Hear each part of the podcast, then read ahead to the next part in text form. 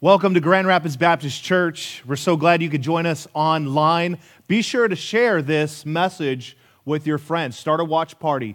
Encourage others to hear from the Word of God. Nothing could be more encouraging to those in these desperate hours that we live in. Well, let me just say this you know, the church is not closed. I like what somebody said. They said it's just simply been deployed. You know, the fact of the matter is, church has never really been about the building, although I cannot wait for everybody to get back to the building um, to fellowship and worship together. That's how it should be. We were never meant to be isolated. Isolation is one of the most, uh, most torturous forms of punishment to be isolated. We weren't created to be and live like this. We were created to worship and do life together. And I'm so glad that we could all kind of enjoy each other online. Make sure you comment and, and talk to each other throughout the message. Yes, you could talk during the message. That's totally fine. We're so glad that you could join us. But I will say this the greatest display of God's power might not be God taking away the coronavirus. And, and although it will end, all of this will end, it, it may be that the greatest display of God's power is that He's going to work something incredibly good out of all of this. And I just trust that with all my heart, and I hope you do as well. Well, turn your Bibles to John chapter 12, if you would.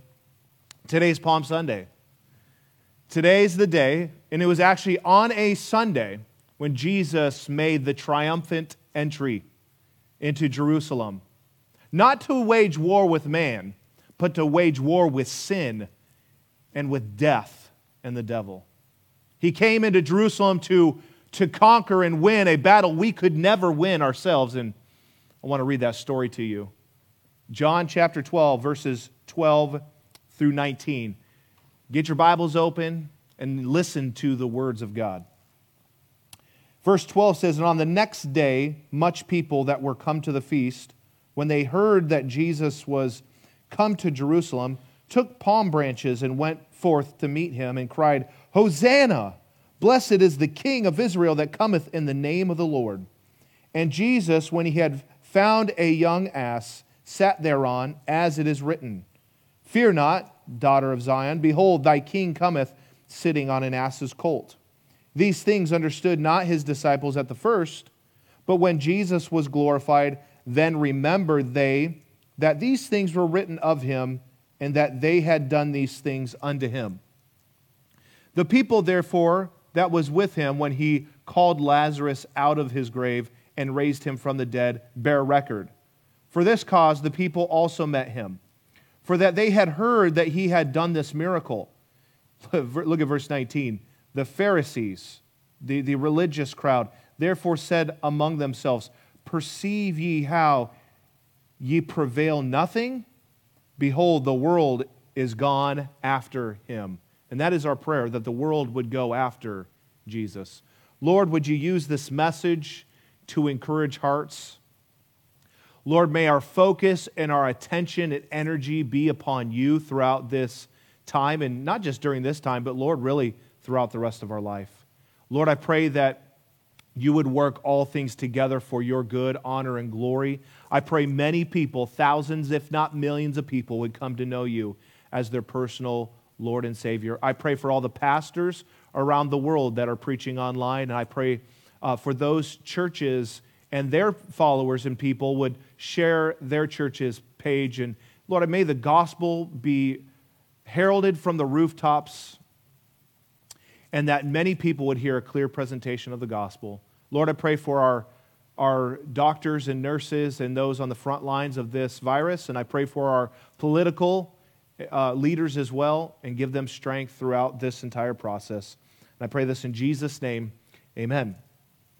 Well, back in January, I started working with a marketing group, and we were uh, working with them to uh, get our name out and to reach more people with the gospel of Jesus Christ. And, and of course, after the coronavirus thing hit, uh, everybody went online. And of course, we've already had online services, but we wanted to make them better. And I said, hey, I, I, the guy we're working with, his name's Humberto. I said, Humberto, what do we need to do to make our online services even better? And uh, he sent me a list of all these items that we needed. And, And I'll, t- I'll tell you, I was, I, was a, I was a little overwhelmed by the, the cost of it and how expensive it was. And it was like $6,000 of, of stuff we needed to make our online services and that experience that, that you're viewing right now even better. And so I remember kind of like thinking, well, we'll just have to maybe buy one thing at a time and make our way uh, to uh, enhancing our online services. Well, I brought that list to Josh Stevens. You guys know Josh Stevens. He he runs our media team. He does a great job. And our media team's here now and our worship team. We're so thankful for your service and coming here on Sunday. But I, I took that list to Josh Stevens. I said, Josh, I said, we got to buy these things to make our online services even better. And, uh, and as I showed him the list, he goes, Pastor, that's right there, that is right there, and that is right there, and then this is right here. When we did our entire auditorium expansion, I had no idea that we had all of those things we were missing one thing, which was a, as a, up convert box to make it more high definition on, online, and we get that on Tuesday. Can't wait. But what I didn't realize is I already had everything that was on the list. Everything that was on the list we already had, and I didn't even know it. Isn't that crazy? Well, I'm thankful for that. And that's what happened when we did our auditorium expansion. Of course, I wasn't involved in all the details of the auditorium expansion, but man, we had everything that Humberto said we needed to have. And that's what I want to talk to you about this morning. Knowing what you have when you have Jesus.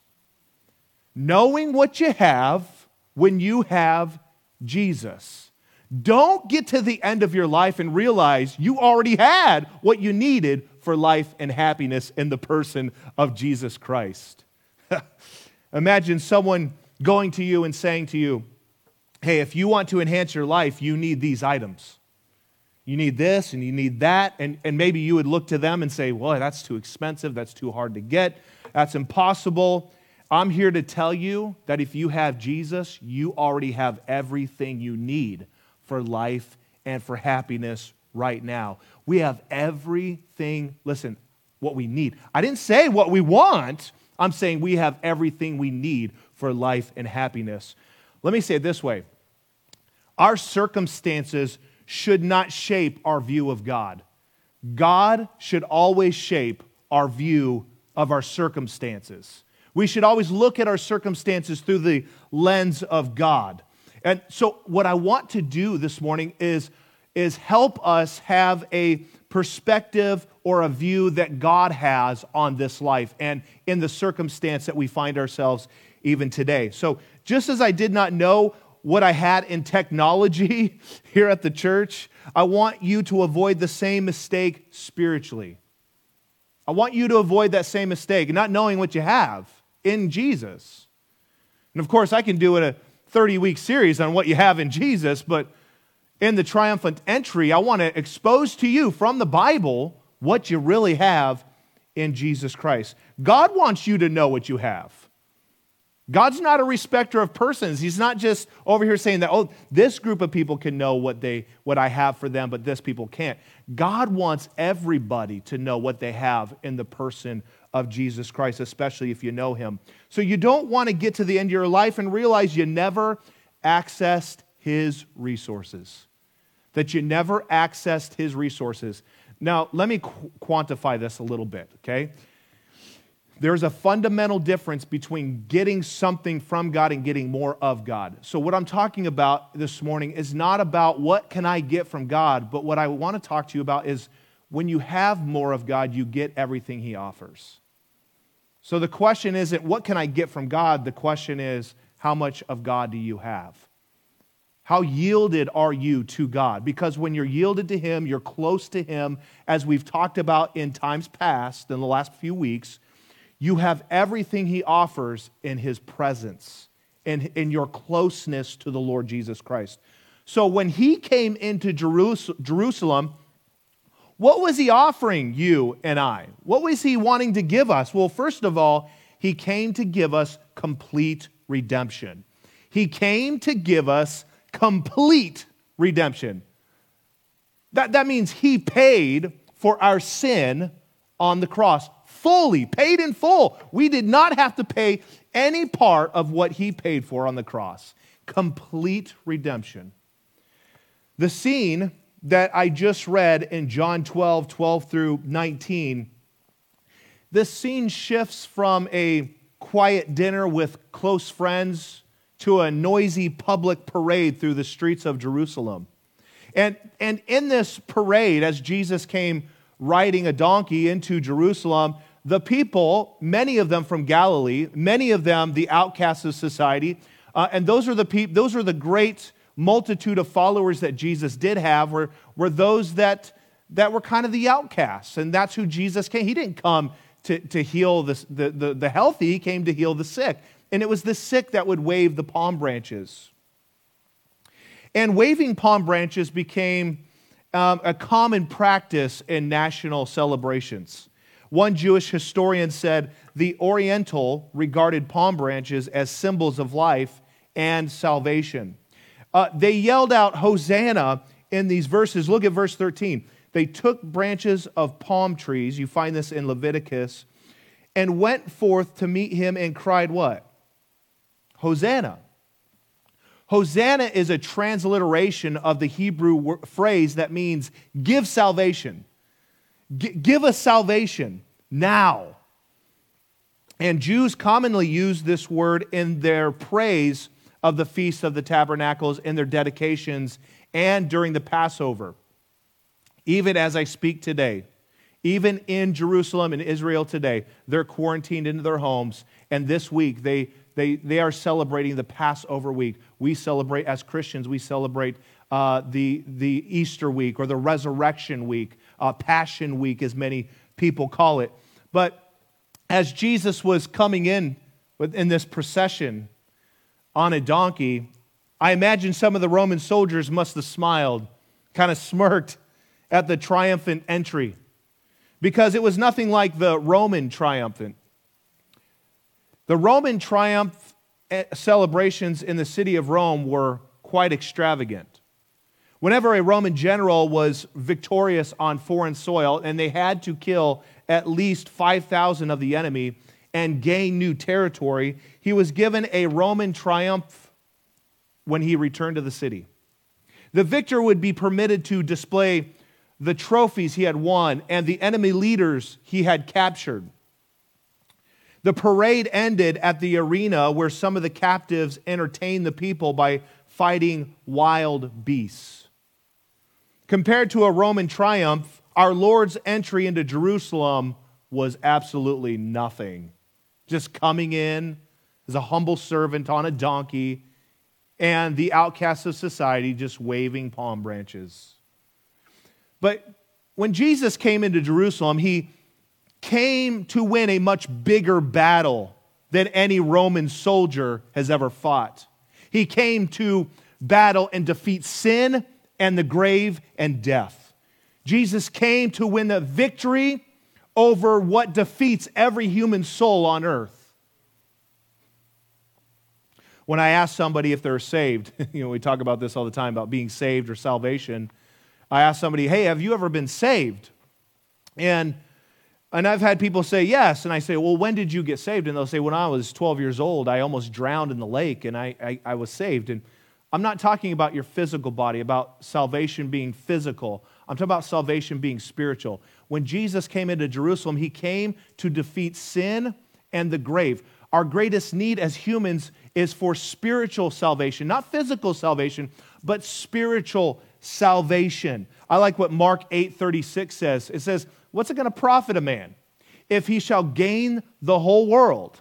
If he profits physically, but loses his own soul. Look, we all want our physical bodies to be healthy. We want them to be safe, and there's no doubt about that. We've seen a lot of people around town in the grocery stores all masked up. Uh, one of my friends sent me a, a, a picture of a guy who was in a scuba suit a full scuba suit with a tank. Uh, people are, are getting a little crazy with, uh, with this, and I understand we want to be safe physically, but what about our spiritual part?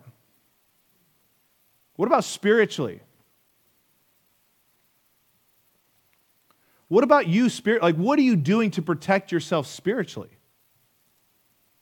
The greatest display of God's power was not in his creative work, although it is glorious when we look at the universe. it was displayed in his redemptive work. The greatest display of God's power was not his creative work, it was his redemptive work. See, his creation reveals his power, but his redemption reveals his love. And what is creation and what's so impressive about power if it's not expressed in love?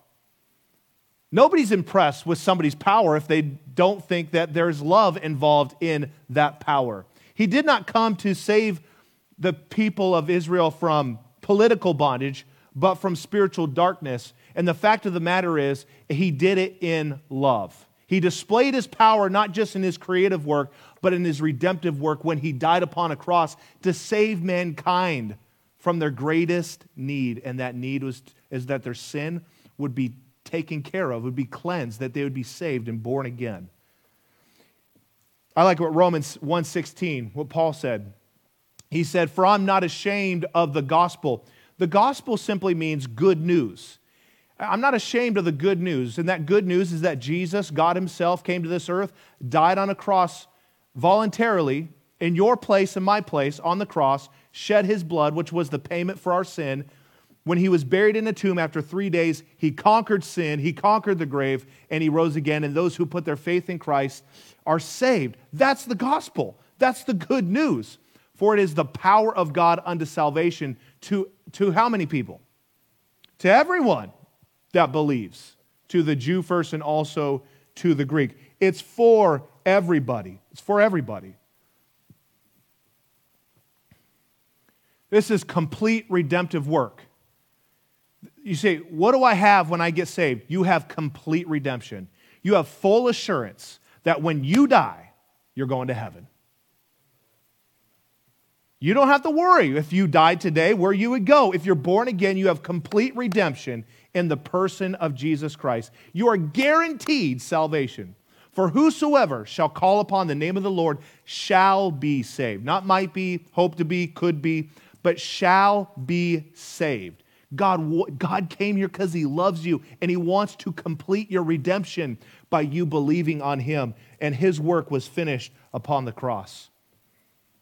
So, why is salvation so important then? Okay, so if I have salvation, how, how do I, what does that mean to me as a saved person? Like, what do I have if I'm saved? Well, what happens when you get saved is you, you have a proper identity. You're given a proper identity. In other words, a lot of people, their identity is, involves the opinion of other people. Whatever somebody thinks about them is what they think about themselves. What, what others say about them is what they think about themselves. But when you get saved, what God says about you is what matters most. When it comes to complete redemption, Jesus literally purchased you with his own sacrifice, his own blood, and gave you an identity that's wrapped in his perspective and view of you. So you don't need the approval of others to know who you are. You don't need that position at work to feel complete and whole. You don't need things to always go your way or as planned for you to feel and know that you're complete and whole as a person. See, when you have Jesus Christ, when you have salvation, you have everything you need for life and happiness. You know what else comes with salvation? Salvation gives you an eternal perspective. Imagine this if you're living in today's society, right, right now, and you are because you're watching online, and you didn't think there was life after this, this life.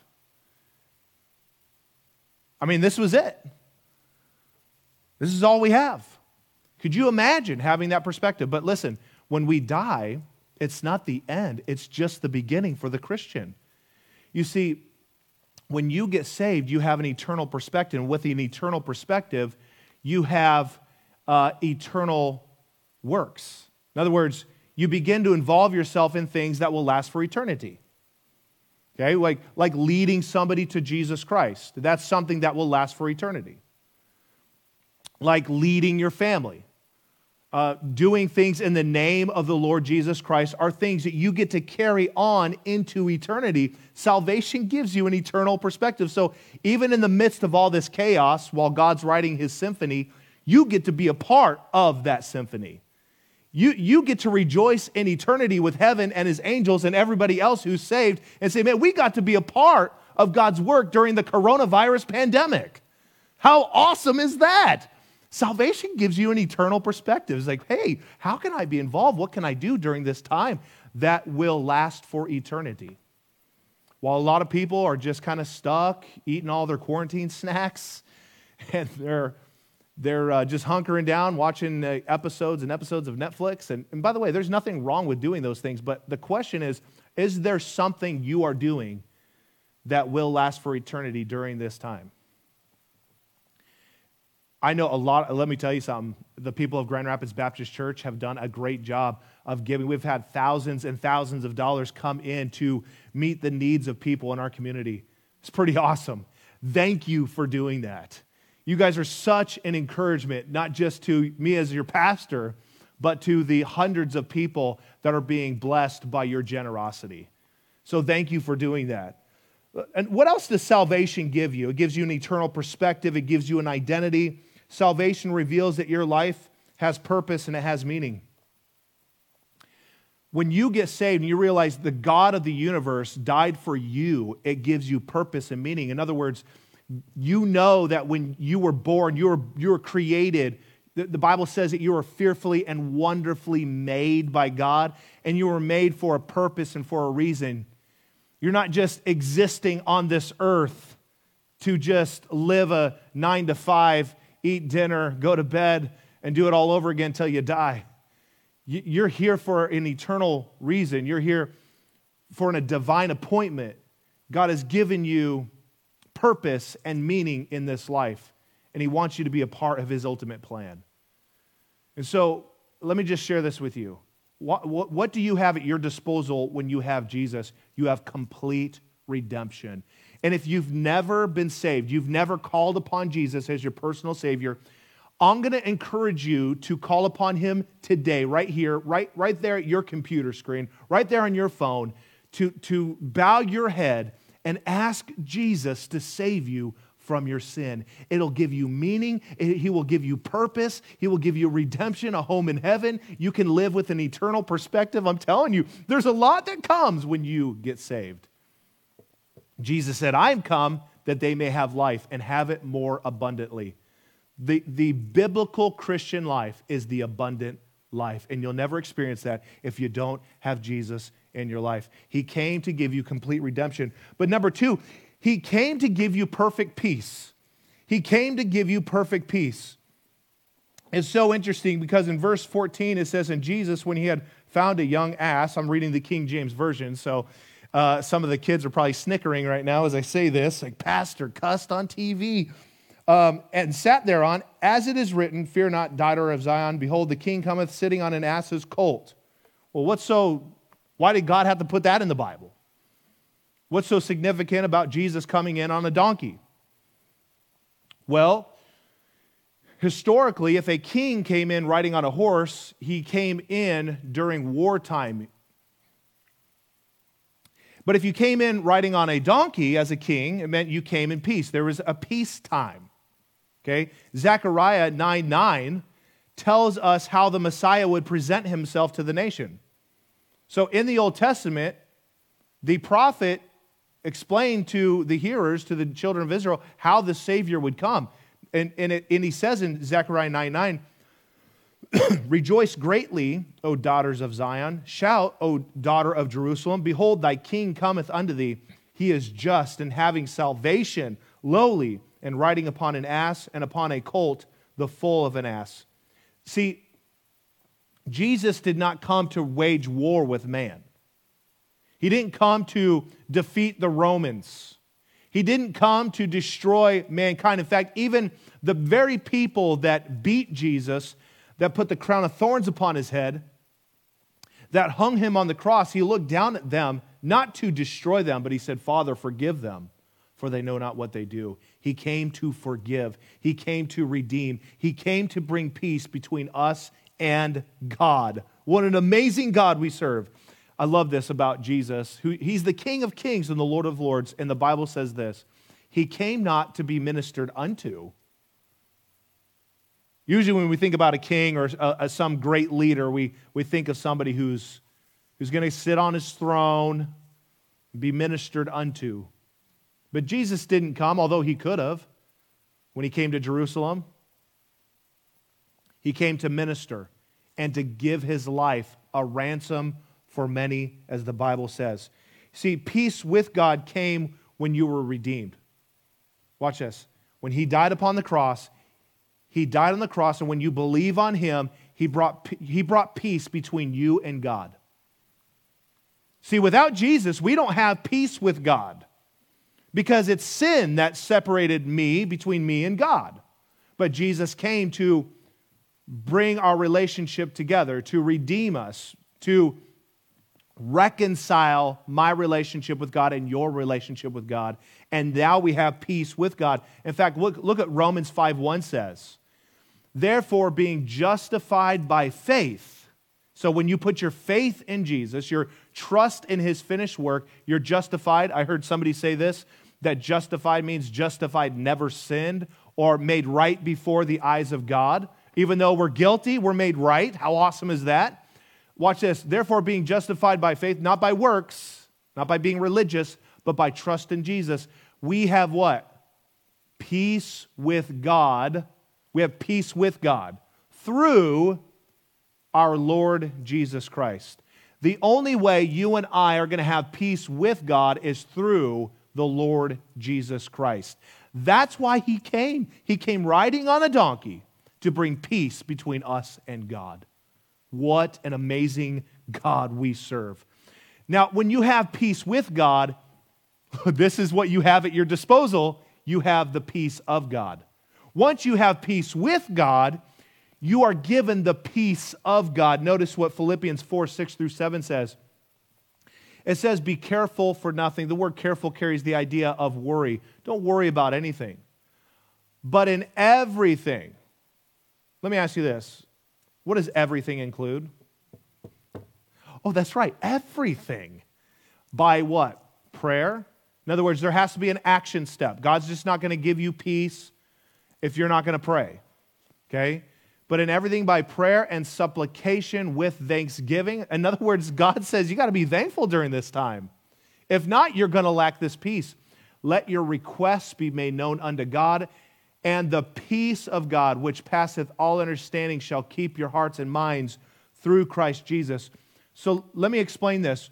When you have peace with God and you pray as a child of God, you're given peace from God you get a peace from God. And it's a peace that it says that passeth all understanding. Somebody would say, Well, why do you have so much peace? Like, I don't know. It just it comes from God, I guess. I'm not wearing scuba gear to the store. I don't need to.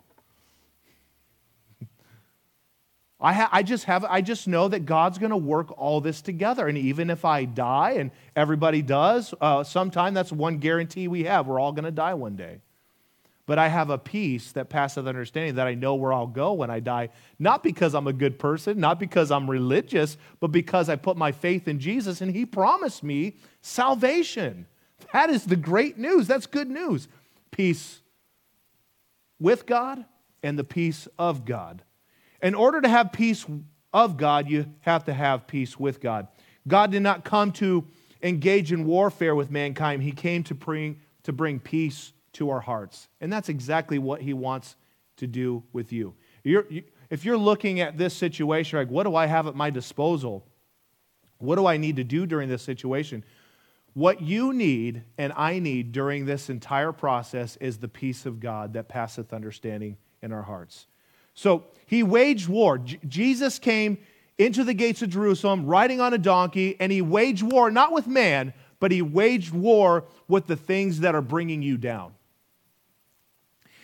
He came to wage war with the things that bring down mankind. Some of those things is like sin.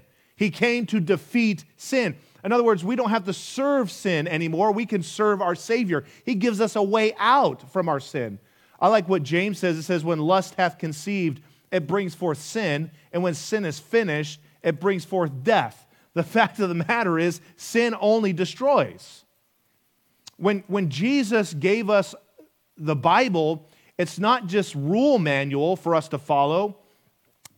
Uh, it's a guidebook for us to have a relationship. In order for us to have a healthy relationship with God and with man, we have to do what he says. And he doesn't say it because he arbitrarily throws out rules to make our life miserable. He writes them because he loves us, to keep us safe, to keep us safe, to keep us safe. I want you to think about this. I was reading in Leviticus 11. Leviticus 11 tells you, and by the way, and Jesus or God is speaking to the nation of Israel, and He's telling them what they're not allowed to eat. He said they're unclean. And you know what's in the list? Bats and swine. 2010, we had the swine flu. This year, we have the coronavirus because somebody ate an undercooked bat. He, he wrote the Bible to keep us safe, friend, to, so that we could have healthy relationships with God and a healthy relationship with man. That's why he wrote the Bible. And so he came down to this earth to defeat what's destroying our soul sin. Sin. He came to defeat sin. Not just sin's power on us, but sin's consequence. The consequence of sin is hell. When Jesus died upon the cross, he overcame hell. And when you put your faith in Christ, you don't have to go to hell, you get to go to heaven. Look, don't be afraid of what man can do to you. This is what Jesus says. Don't be afraid of what man can do to you, what the coronavirus can do to you. Be afraid what God can do to you after you die. If you're not saved, you have to pay for your sin. Your sin has to be taken, your sin has to be dealt with.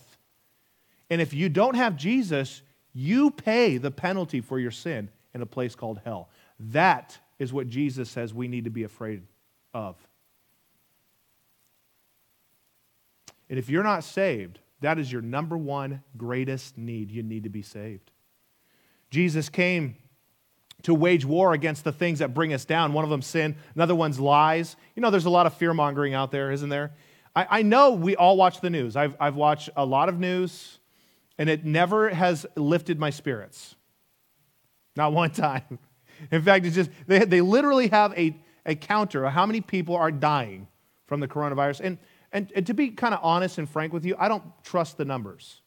And I'm not trying to, I'm not being like a, you know, I, am not being a conspiracy theorist here, but um, somebody will, will die of a car accident and that they had coronavirus, they'll say that they, was, they died of corona. There was, a, there was a link to coronavirus to their car accident, and count that as a coronavirus death. And I understand that there are people legitimately suffering from this virus. So I'm not saying that we shouldn't be safe and we shouldn't have extra measures of precaution uh, but what I am saying is that political leaders and others will use this for their gain and for their advantage. And people will lie to you and create mass fear. And let me tell you something God does not want his people to be living with fear, to be gripped with fear, to just always freaked out about what's going to happen. He's not given us the spirit of fear, but of what? Power, love, and a sound mind. Like God wants you to have your mind together. Don't lose your mind over this. Listen, listen. You're going to lose your mind if you keep watching the news. If you keep reading every single blog post and every conspiracy theorist out there, you're going to start losing your mind. Open your Bible and trust God. Say, God, would you show, give me some encouraging verses? Let me just say this most of the Bible, most of the New Testament was written to people who were under heavy persecution, pestilence, and everything else to encourage them to stay faithful. Even the book of Revelation, you're going to hear a lot of people come out about the end times. And we should, listen, the fact of the matter is, when it comes to the end times, we should just always be ready. How about that? We should just always be ready for God to return. But you'll, you'll have people exaggerate these times to prove that God's coming right now and, and, and all this, and, and they're going to scare you. Uh, the Bible, the Revelation was specifically written to the seven churches of Asia Minor to show them under heavy persecution, and many of them wanted to quit the faith. And John on the Isle of Patmos wrote this book to encourage them to stay faithful. The goal of the book of Revelation was to encourage them that God wins in the end not to look at every nuance and detail and, and fret about what's going to happen. And did you hear Bill Gates is going to start putting microchips in everybody's hands? Stop freaking out about that stuff. Stop it. Just stop. Stay faithful to the Lord, love your family, read your Bible, and, and go to the store, buy groceries for your family. Just live, listen, live your life. Just live it. Be cautious, but live it. Don't be so gripped with fear that you're literally, you can't sleep, you're losing your mind. That's not God's plan during this time. I'm telling you, it's not God's plan. He came to give you perfect peace. Don't be like me. I didn't know what kind of technology we actually had at our church. Don't be like me. And don't be the person who doesn't know what they have spiritually at their disposal. You can have peace right now, right now, if you look to Him so you have perfect, perfect peace. He also came to overcome another, another enemy that brings you down, that's depression and anxiety. And um, for the sake of time, I don't want to go into that in detail, but I will say this, in, in, even in those moments, I'm not saying that you don't have bouts of depression or anxiety, or you, you kind of hyperventilate a little bit when you start thinking about what could happen. What I'm saying is, when those moments happen, your knee jerk reaction is to turn to God. Your knee jerk reaction is to look to Jesus. I'm, I'm trusting your hand, your sovereignty, your power in the midst of this. Lord, I need your peace right now. That's our knee jerk reaction during these times. So he came to give us complete redemption, perfect peace. And number three, I hope this is so encouraging to you. He came to give you fearless leadership. Fearless leadership. Now, I want you to notice this in verse 16. It says, these things understood not his disciples at the first, but when Jesus was glorified, that means when he rose again from the grave, they remembered that, the, that these things were written of him and that they had done these things unto him. The people, therefore, that was with him when he called Lazarus out of his grave and raised him from the dead bear record, because that's who he is eating dinner with Lazarus, Martha, and Mary, and, and everybody else, and all his disciples. Verse 18 For this cause the people also met him, for, they had, for that they heard that he had done this miracle, that he rose Lazarus from the dead. And by the way, that's, that's what he does. He raises us from the dead, he gives us life. In verse 19, he says this The Pharisees therefore said among themselves, Perceive ye how ye prevail nothing? Behold, the world is gone after him. And I'll tell you, during times like this, the world is going to go after Jesus. You know, the gospel and Christianity thrives under persecution. It thrives in circumstances like this. Don't, I'm not letting this discourage me. I'm actually kind of excited. I think about all the thousands of people that watch this service that are hearing the gospel. We, we, we constantly ask God, God, work in our nation, work in the world. And I'm like, guys, He is. Like, He's doing something for sure. Like, this is so clear. God is at work in the midst of all of this chaos. So he is our fearless leader. he, he just comes in riding on his donkey, knowing he's going to defeat the devil, sin, and the grave. And, and he's just this fearless, confident, humble leader that you and I get to follow. They followed after him. The world's gone after him, and I encourage you to go after Jesus. There's no greater leader the world has ever seen than Jesus Christ. You think about during these times, Jesus only walked the earth for three and a half years with his disciples and turned the world upside down. We call our kids Matthew, Mark, Luke, John. We call our dogs Nero and Caesar. you tell me which kingdom continues to impact Roman kingdom or God's kingdom? You tell me who the greatest leader was that walked through Jerusalem that day. It was Jesus Christ himself. We serve a fearless leader. We have somebody that we can follow with confidence, knowing he knows exactly what he's doing, my friend. We have a fearless leader. while the world clamors for more power for themselves. They're always looking at how they can serve themselves and get more power unto themselves. God came to free you from their grasp. You see, your loyalty and my loyalty lies with the person of Jesus Christ. Jesus came to serve us. Isn't that amazing? The King of Kings and the Lord of Lords came to serve you and I. And so, therefore, we, we in return love and want to serve him. And, and I'll tell you, Jesus doesn't want us to serve him because we have to, he wants us to serve him because we want to. He doesn't force you to do it. You can do whatever you want to do. He gives us individual soul liberty. You and I can serve him or not. He wants us to serve him because we love him. Most kings will want you to serve him because you have to, but Jesus wants you to serve him because you want to. We are not called to serve the will of man. As a Christian, if you're a Christian, listen to this. We're not called to, called to serve the will of man, we're called to serve the will of God. And he didn't call you as a Christian to live the comfortable life, he's called you to live the dangerous life. He didn't call, he didn't call the disciples to live comfortably. They, that's the farthest thing from the truth. He called them to live dangerously. And you know what? That dangerous life turned the world upside down. And you know what? All of them were persecuted for it. The world hates Jesus.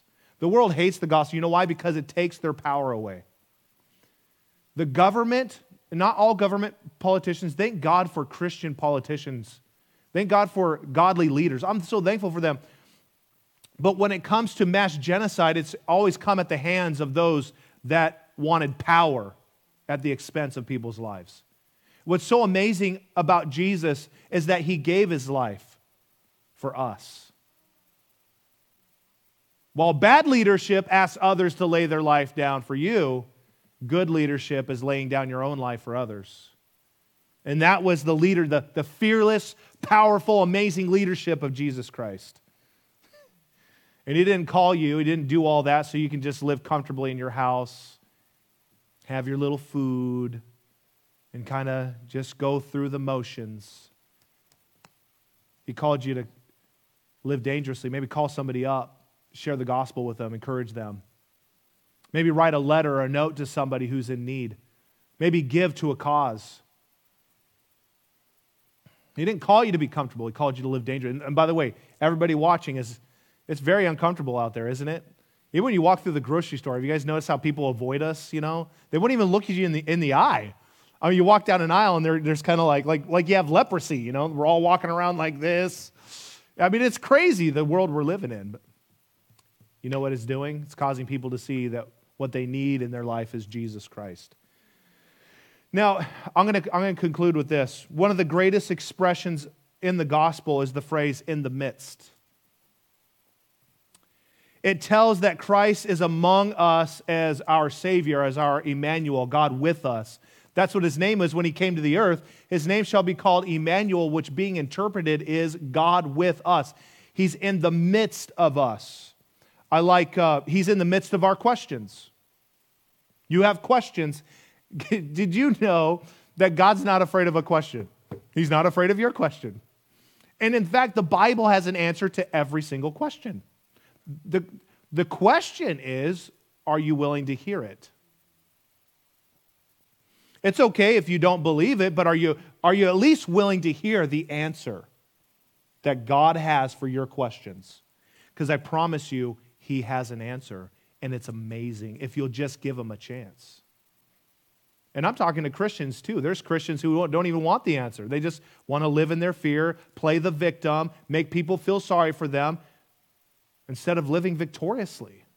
He has an answer. He lives in the midst. I think of Luke chapter 2 and verse 46 when the, as a child, Jesus as a child, stood among the, question, the questioning rabbis. Uh, Jesus is in the midst of our persecution. In Luke chapter 4 and verse 40, it's not on the screen, but, but I just want you to hear these, this verse. It says, All they that had any sick with diverse diseases brought them unto him, and he laid his hands on every, every one of them and healed them. He walks in the midst of our persecution. Isn't that amazing? That's an interesting verse because they all had diseases and he, and he, he didn't avoid them, he laid his hands on them. He's in the midst of this entire pandemic. He's in the midst of our worship in Matthew 8 20 says, Where two or three are gathered in his name. Even though we got more than three here in the auditorium, uh, but online, here we are gathered together in the name of Jesus. The Bible says he's there in the midst of it all. In the midst, in the middle of it, in the middle of our worship, even online, God's in the middle of this. I just wish he would he would respond physically on the on the feed. Wouldn't that be cool? Like, wouldn't that be really cool? Jesus like, hey, I got this. I'm with you. You guys will be okay. I, w- I wish he would just do that. Wouldn't that be great? But but he did. He wrote he wrote he wrote an entire book of what he's going to do and will do. He's in the midst of our need. In John 10 18, Jesus was in the midst, in the middle of two thieves. He's in the midst of our victory. In Luke 24 36, it says, And as they thus spake, Jesus himself stood in the midst of them and said unto them, Peace be unto you. In that verse, in the context of that verse, the disciples had scattered they went to a house, and because Jesus had just been uh, taken, crucified, was buried, and he showed up in the midst of them. He showed up in the middle of their chaotic time, and he, he, said, he said this to them as they were afraid. He said, Peace be unto you. He showed up in the midst of them. He's in the midst of our church. In Revelation 1:13, the Bible says and teaches that in the churches of of Asia Minor that he walked in the midst of the candlesticks, representing the pastors there at the church. He's in the midst of heaven, Matthew 5 6 and 7 1. Can I just tell you this? He's in the midst of all of this. You're not alone. He said, I'll never leave thee nor forsake thee. Jesus is in the midst of your life, He's in the midst of your business. Some of you are business owners, and you're scared to death and I'll tell you, he's in the midst of all of this. And as a believer, as a Christian, you have to, in this time, trust his sovereign hand. Yes, do what you need to do, follow protocol, but trust God through the entire process. Some of you, he's in the midst of your home right now. He's there, he's with you, he's in the midst of your friendships. Let me ask you this do you look for him there? like in your business and in your family and in your finances are you do you see him in the midst of it infused in all of the areas of your life do you see that see he waits to offer you renewal in the midst and he offers you refreshment in the midst of it all john 7 37 says this i love this in the last day that great day of the feast Jesus stood and cried, saying, If any man thirst, let him come unto me and drink. The fact of the matter is, Jesus offers you a drink of living water.